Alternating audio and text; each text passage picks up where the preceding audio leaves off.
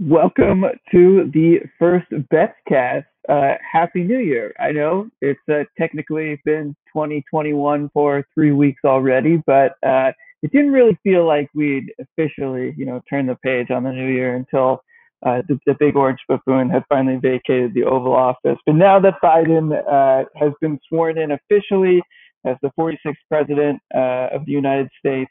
Um, which, by the way, can we get a shorter, you know, lame duck transition to president? You know, that POTUS transition period. Um, anyway, we can all finally breathe a collective sigh of relief and step into uh, the new year and hopefully a brighter future to come. So, as I said before at the top, you know, welcome to the first Betzcast this is a new little experiment uh, for a new year. It's meant to help keep you up to date on what's happening uh, with Dustin Betz. That's me, your, your Betzcaster and, and writer, if you're subscribed to the written uh, Substack newsletter. But in addition to, you know, any kind of personal updates, invites for upcoming webinars or events that I'm hosting, this Betzcast will mainly consist of my predictions which are liable to be extremely incorrect, and my general recommendations, which could be uh, about just about anything. Um, so let's get to it. Um, I guess in some personal news, uh, I, I, kicked off the new year by uh, opening my home to a new fur baby.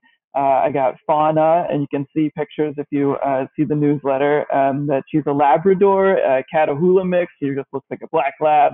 Um, she's a new beautiful dog. Uh, it's uh, so yeah, that Catahoula lab mix.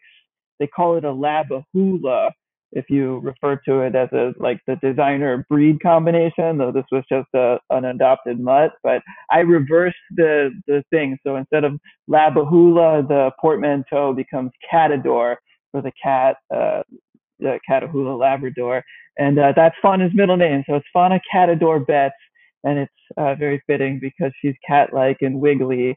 She has the double dew claws, the back claws, so very cat-like, and her arched back. She's very um, feline, flexible. Uh, so uh, lovely dog. It's great having you know a companion around. Uh, adds a lot of joy to the, the work from home. Uh, been keeping me company these past couple weeks, and uh, uh, really excited about that. So on to the real business of the best cast. Uh, first, my predictions. I'm gonna keep this first one pretty general, you know, just to kick off 2021 this first time. Uh, but I do promise to get them more specific going forward, so that I provide, you know, ample opportunity to be proven wrong uh, very many times in the future. Because predictions are all about being proven wrong.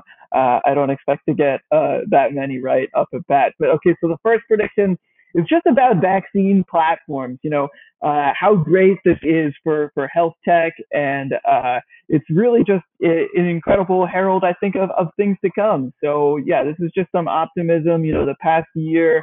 Uh, in this vaccine platforms by Pfizer and BioNTech, uh, Moderna.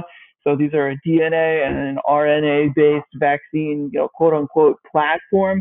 I think that these are just great. Uh, that uh, some of those you know traditional silos um, in the medical and research industries have kind of been um, broken down, and that that provides a lot of opportunity um, for the decades to come um, in in other things like this, other quote unquote like platform technologies in medicine that will touch our lives. You know, not just in vaccines, but in therapeutics and in um, you know advances finally uh, in the long uh, talked about you know so-called personalized medicine, but it's very patient-centric and very tech-enabled. You know whether that's through genetics or epigenetics or what have you. Um, but yeah, that you know these silos between the research community, maybe the the biomedical technologies um, communities, and maybe regulatory bodies that coronavirus sort of forced uh, a breaking down of some of these silos, I think it's really promising, um, and that you know the cross pollination that will happen there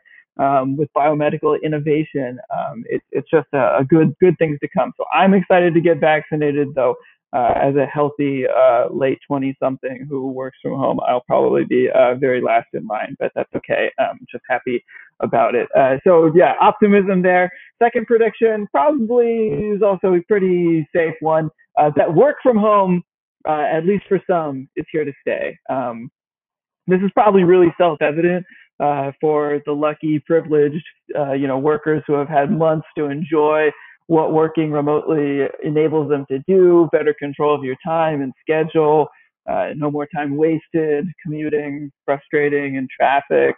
Um, yeah, this work from home arrangement is just not going away for many, uh, even with COVID 19 eventually uh, in the rearview mirror. And so I'm personally, you know, lucky enough to fall into this camp, and uh, I'm happy about this development in workplace culture. I've found over, you know, the past almost year now that I, I do prefer the work from home setup, um, the more or less complete control over my own time that it sort of enables. But it's not to say there aren't, you know, potential downsides to some of it, you know, harder separation of uh, your work from your home, work-life balance, but just that overall, myself and many other people, I think, would willingly opt to never commute again, uh, given the choice. You know, spending time in traffic to work in a smaller and more distracting shared workspace uh, versus not doing that and having you know a private home office space. So uh, probably a safe prediction there. But the second, and then the third prediction uh, here is just a, another general uh, note of optimism. It's a return to the Roaring Twenties. You know, this is uh,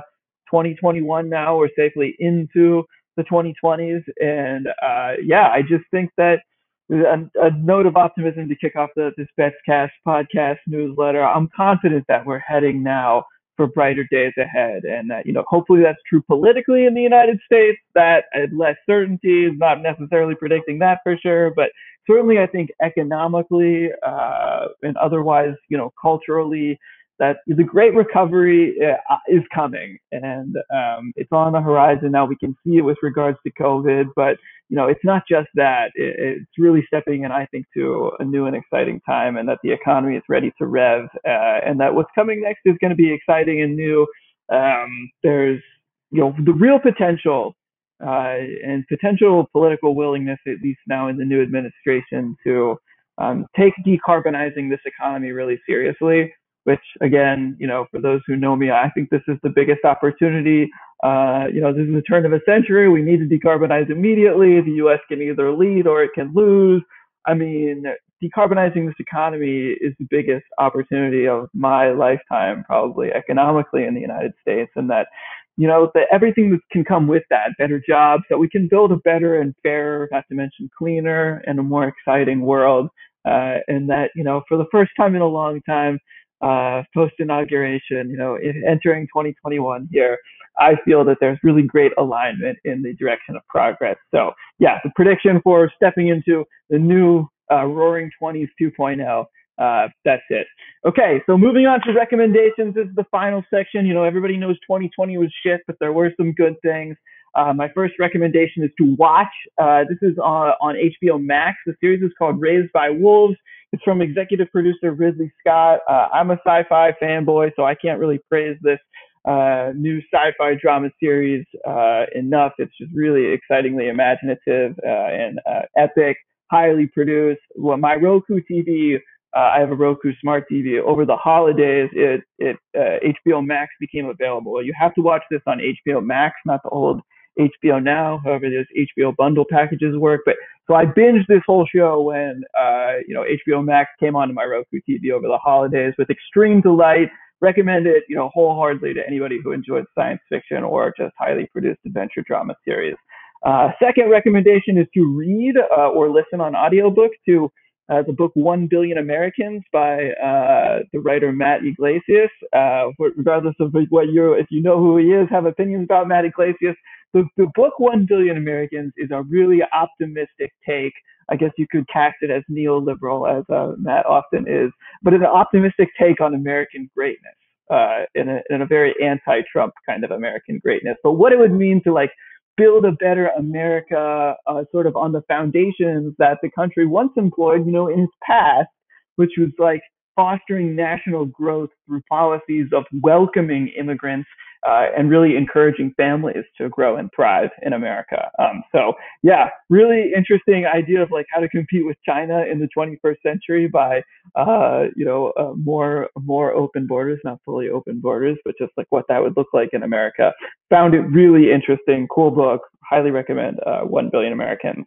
Uh, final recommendation is to listen uh, to Who's Yellin' Now? Uh, this is just a really funny song by somebody called Dessa, and it's a homage to, I guess, the new Treasury Secretary Janet Yellen, who I believe, I believe she's the first woman to hold that position.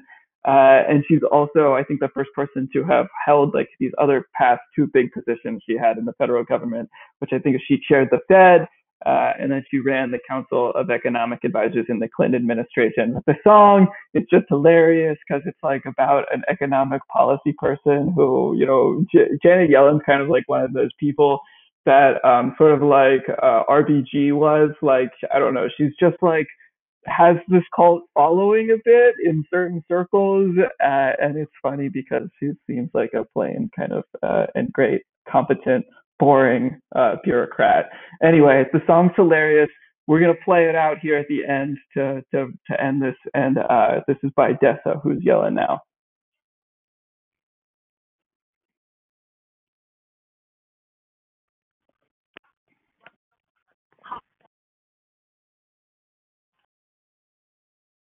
we were not to play it out. I'll, I'll maybe I can fix it in post. I'll put the link.